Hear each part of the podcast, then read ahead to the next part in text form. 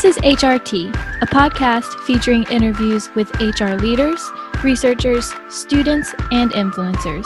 HRT takes trending topics and research in human resources, steeps them for 30 minutes or less, and leaves you with fresh, brewed ideas on how to drive high performing, inclusive organizations and create meaningful work experiences. HRT is brought to you by Villanova HRD, the graduate programs in human resource development at Villanova University.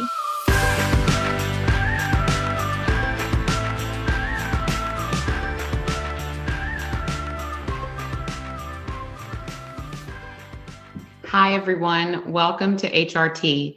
I'm your co host this season, Helen Nelson, and I'm happy to join Bethany Adams on this journey through our theme this season diversity, equity, and inclusion.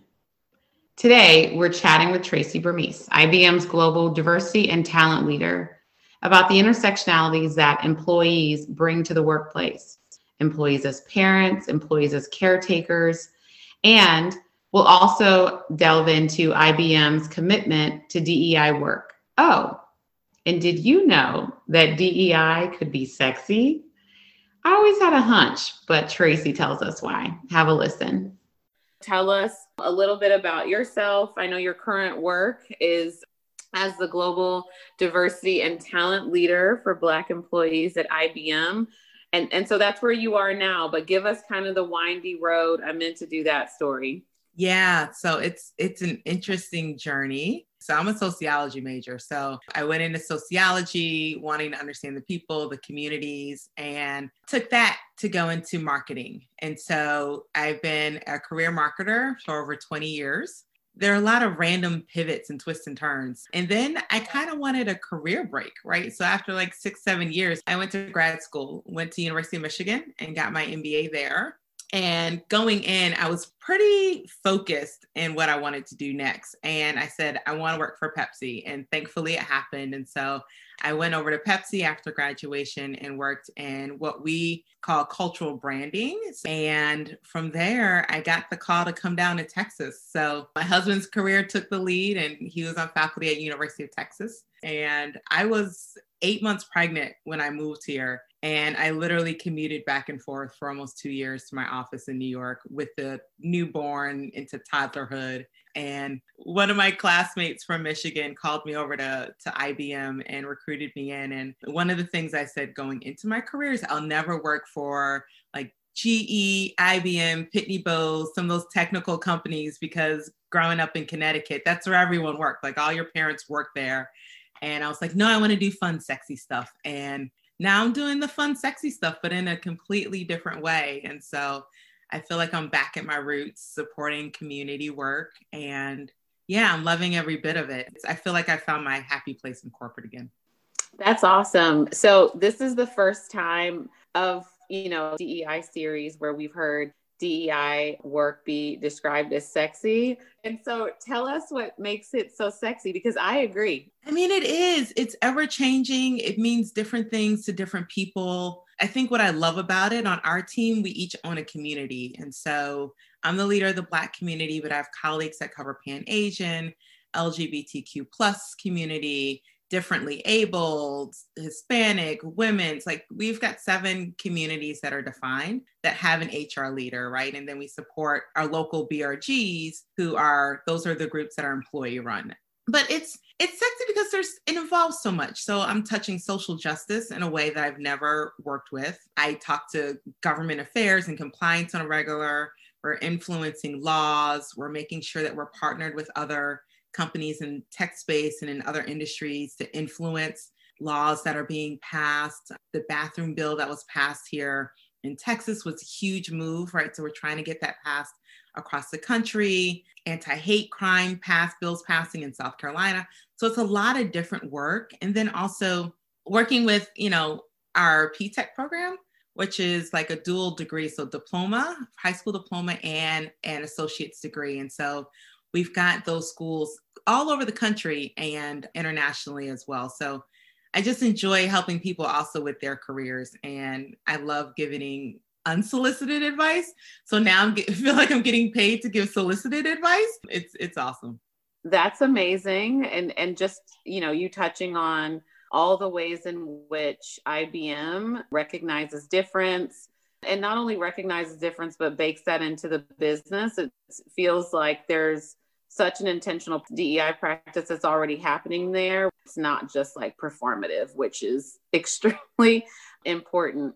You described a really rich background in marketing and advertising. And often in DEI work, we talk about intersectionality. So I just want to do a quick, like, little twist on that and just talk about your background, eh, marketing and advertising, meeting DEI work, and what does it mean to bring that superpower to this work?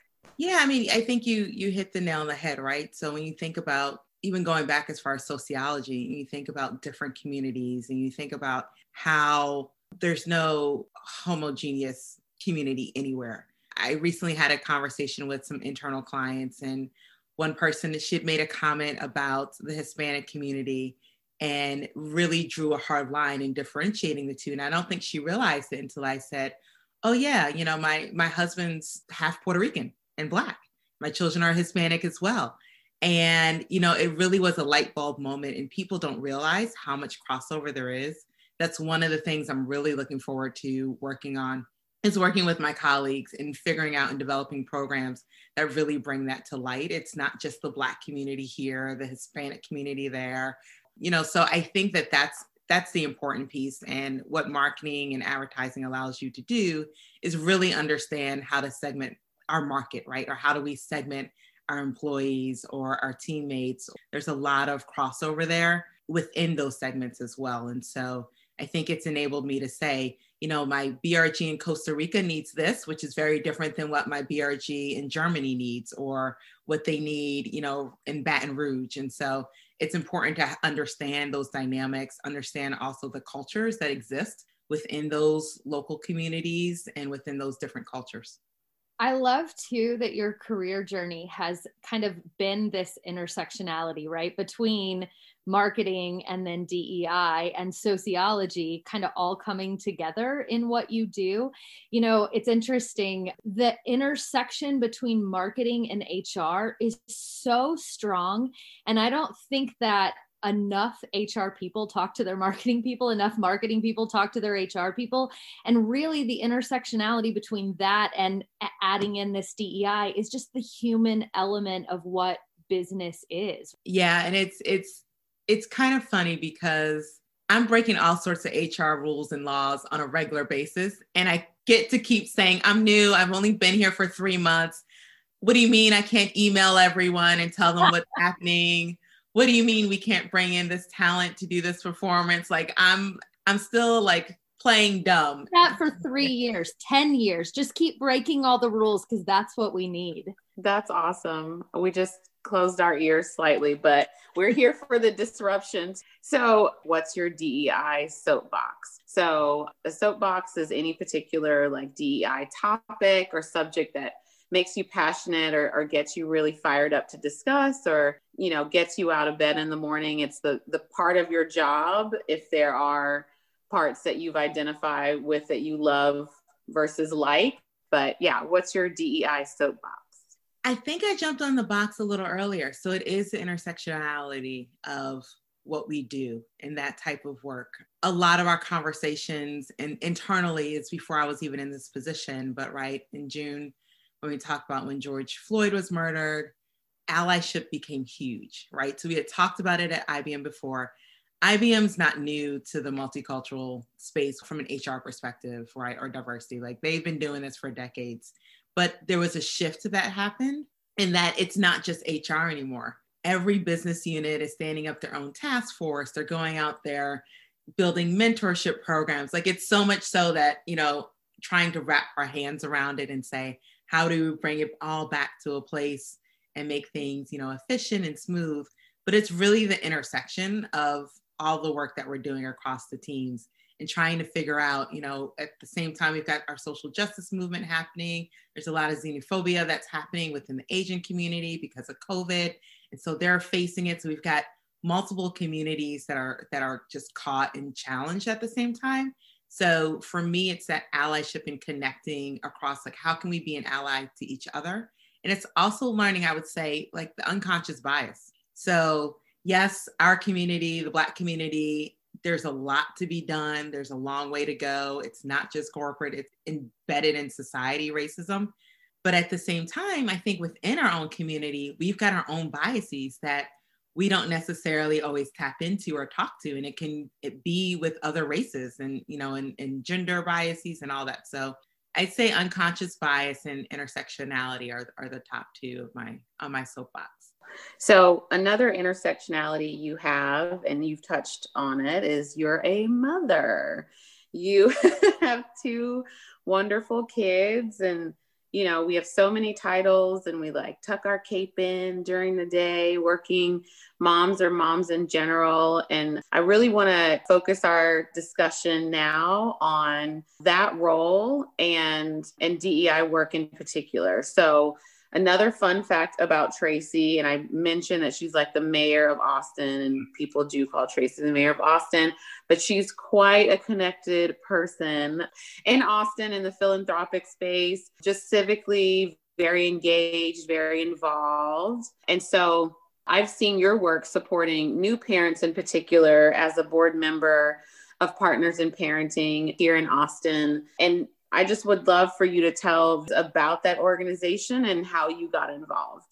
Yeah, certainly. Partners in Parenting has been awesome. So, like I mentioned, I moved to Austin. I was eight months pregnant, literally on the last flight that my doctor gave me permission to fly on. I was not trying to disconnect from Connecticut at the time. And I said, I'm not spending my summer pregnant in Austin, Texas. It'll be too hot. So, the one person that I knew was three weeks ahead of me in pregnancy.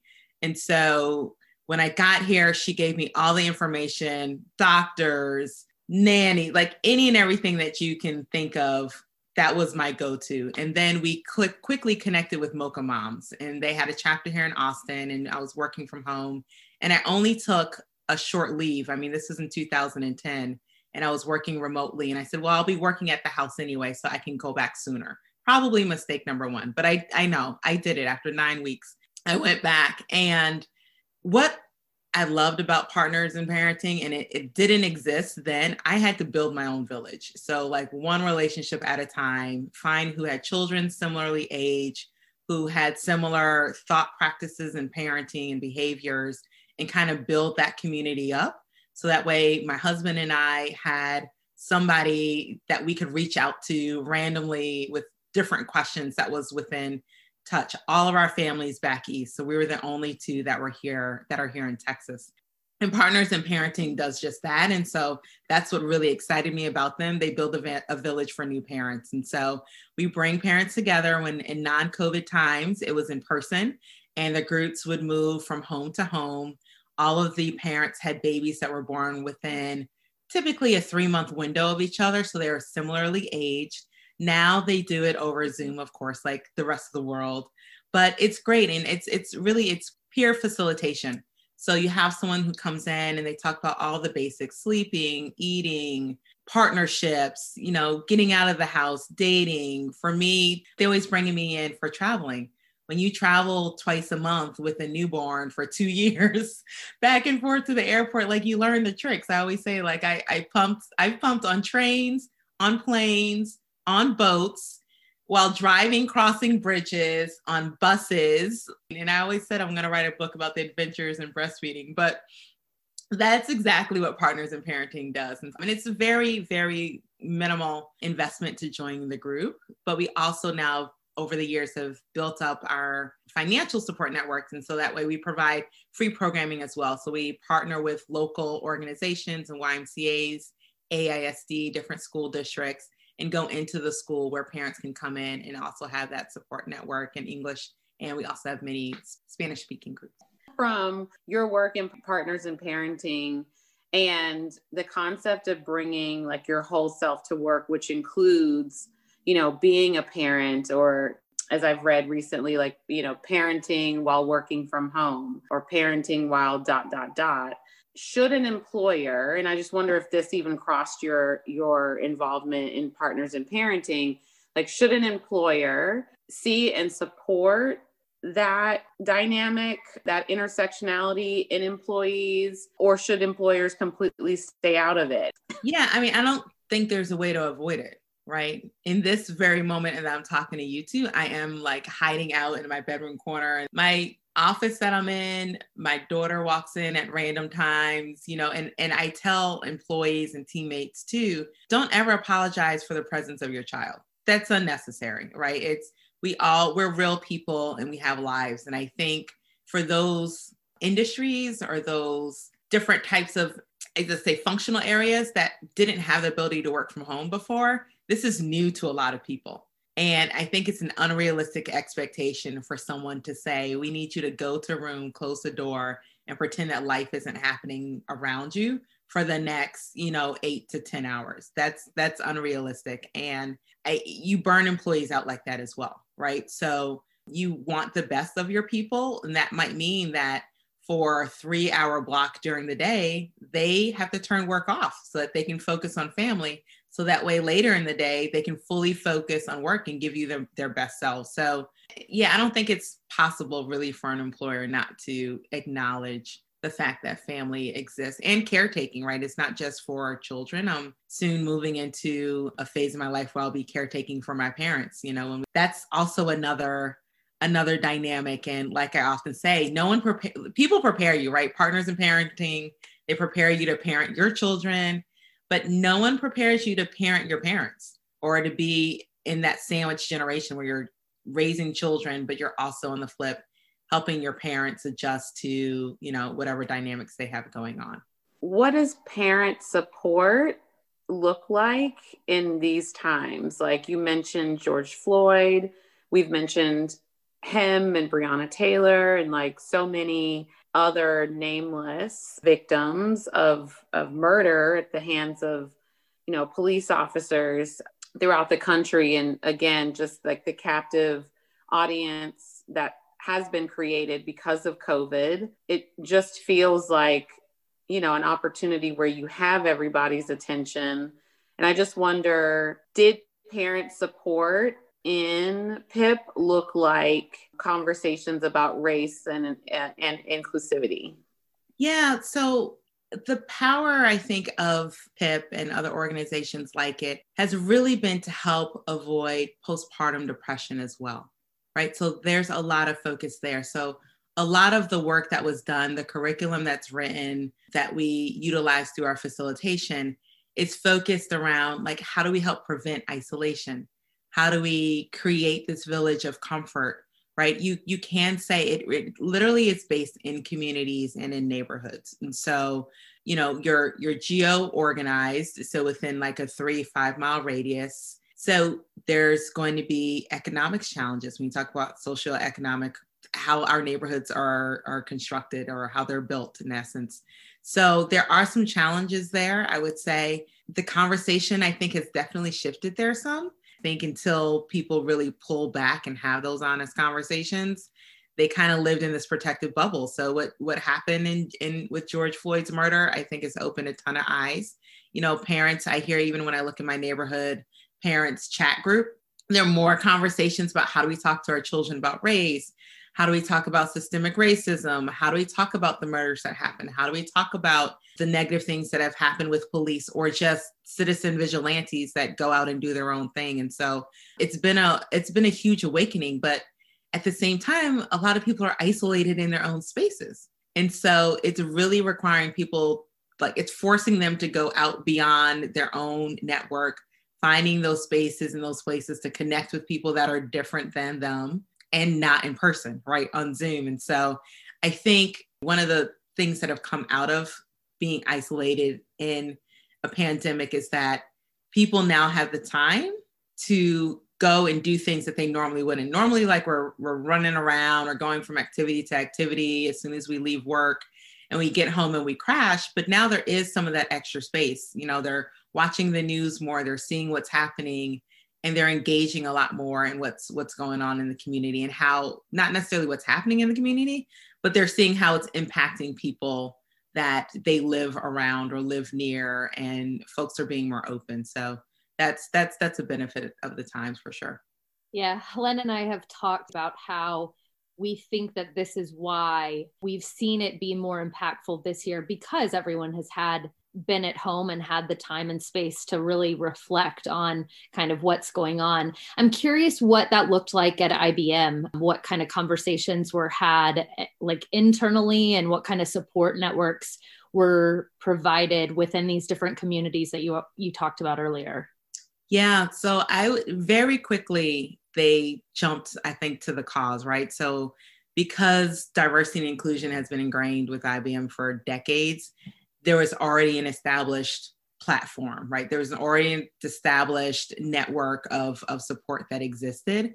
So for the Black community in particular, we did send out, you know, support groups. You know, you have access to talk to therapists. You have access to if you need to take a leave. When certain instances happened to with Breonna Taylor, we immediately reached out, like myself, chief DNI officer, our co-chairs of our Black Executive Council, who are like the top Black executives in the company, we did a WebEx call with our community members in Kentucky, in West Virginia, and Ohio, all the surrounding area, to just check in and see how they're feeling and have open conversation dialogue, see how we could support. Pretty immediately, an embrace pledge. And so if you think of the word embrace, that's kind of the, the branding that we're using in the moment. So embrace EM B and then parentheses RACE close parentheses is what the platform has become. So it's taken a lot of the work that we've been doing and it's formalized it strategically. And so that's running through all functional areas, all business units. Within Embrace, there are four platforms that we have. So we have representation and transparency. And so that talks about talent and retention, promotion, recruitment. Those are the core of that pillar. We also have creating economic opportunity. So that's the work that we're doing with HBCUs, our million dollar investments in building quantum technology on HBCU campuses, making sure that we're connecting our BRGs to campuses in their local areas and you know just ensuring that we're nurturing in a strategic way those relationships that go without or uh, throughout also, leading in good technology is our third pillar. And there, basic things, words matter, right? So we're not talking blacklisting anymore.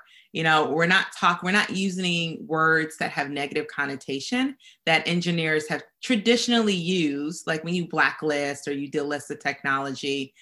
There's a whole movement there. We got rid of any racial ID technology that we had. We stopped selling that to police departments and security systems. So there's no more facial recognition using our technology that goes because we understand how unintentionally, but how racism can be embedded in those technologies, right? So there are significant efforts there in looking at the technology that we provide to our clients and to other businesses to make sure that it, it, it makes sense for what we want to do. And then we also do call, call for code, which is our newest initiative that takes it's open source. We bring in developers from anywhere to build code code that helps work against systemic racism. And so that's one of the brand new initiatives. And then lastly, we've got social justice policy advocacy. And so that's all the work that we're doing with government affairs and congressional caucuses and, you know, writing letters to our incoming president and vice president. And so it's from all levels there's there's been that involvement and that support has been building. We have monthly town halls with our black community and we've got a pretty and they're global. So if you think about the number of employees that ibm has but it's specific specifically surrounding the black community and then you know eh, like everyone kind of like those keynote addresses where we bring in different speakers. So there's a there's a consistent drum drum beat that happens I love the intentionality with all of those pieces and how, you know, it's it's looking at the greater good and the change for the future what IBM is doing, right? Just the idea that you would think about the use of the technology and not selling it when you recognize that that is going to have a negative impact. That is the kinds of changes that we're talking about for this greater good and for larger social change that we all want to see happen. But that really has to start internally in an organization if we want it to happen that way and they're not boasting about it. And I think that that was also the struggle. Like when we talk about, you know, there's that, I think, immediate, let us see your board, let us see your statistics, let us see your promotion rates. We haven't really talked about that externally before. I don't know if IBM to that degree will, but I will say our diversity and inclusion report that comes out each year, they did an amended one this fall that went to depths that we've never seen before internally. And HR has clearly seen it, but not the broader organization. And so that was shared in a way that hasn't been done. So, you know, I think people want to see it. And that's the first one, like our pillar representation and transparency. Like we're being as transparent as we can. So it's clear and that people understand what's needed. And I think it's most important too for the allies to see like, hey, we need to talk mentorship and sponsorship and not just within our community, but across communities to support one another. Like it's not just my my mentor that looks like me, similar hairstyle, similar skin tone. That no, I need we also have sponsors and mentors that live in other communities and that's where that intersectionality plays a, a significant role 30 years ago, Kimberlé Williams Crenshaw conceptualized and coined the term intersectionality, which is an analytical framework for understanding how aspects of a person's social and political identities combine to create different modes of discrimination and privilege. Enter Tracy Burmese, who personifies this term. She built a successful career as a senior marketer, and her career shift and personal intersections as a mom, wife, and daughter, and on and on and on, really bring an interesting perspective to her work. And isn't that truly what diversity is and everything that corporate environments need? During our chat with Tracy, it became clear what corporate strategies look like to embed DEI in its daily practice and commitments. Companies in partnership with government affairs, compliance, legislation, legal, employee resource groups, and HR all work together to move this work forward. It's bigger than a board seat, but we'll take that too. That's a start. It makes me really think about the intersectionalities that corporate entities hold for their dynamic workforce and how they influence real change at work and at home. Stay tuned for more riveting episodes this season that are sure to provoke deep thought, reflection, and we hope action. Stay tuned to the blog and social for when those new episodes drop. All right, everyone, you know what time it is. Remember, whatever you're drinking coffee, tea, or something stronger we hope it will lead to fresh ideas that will help make work better for us all. Cheers.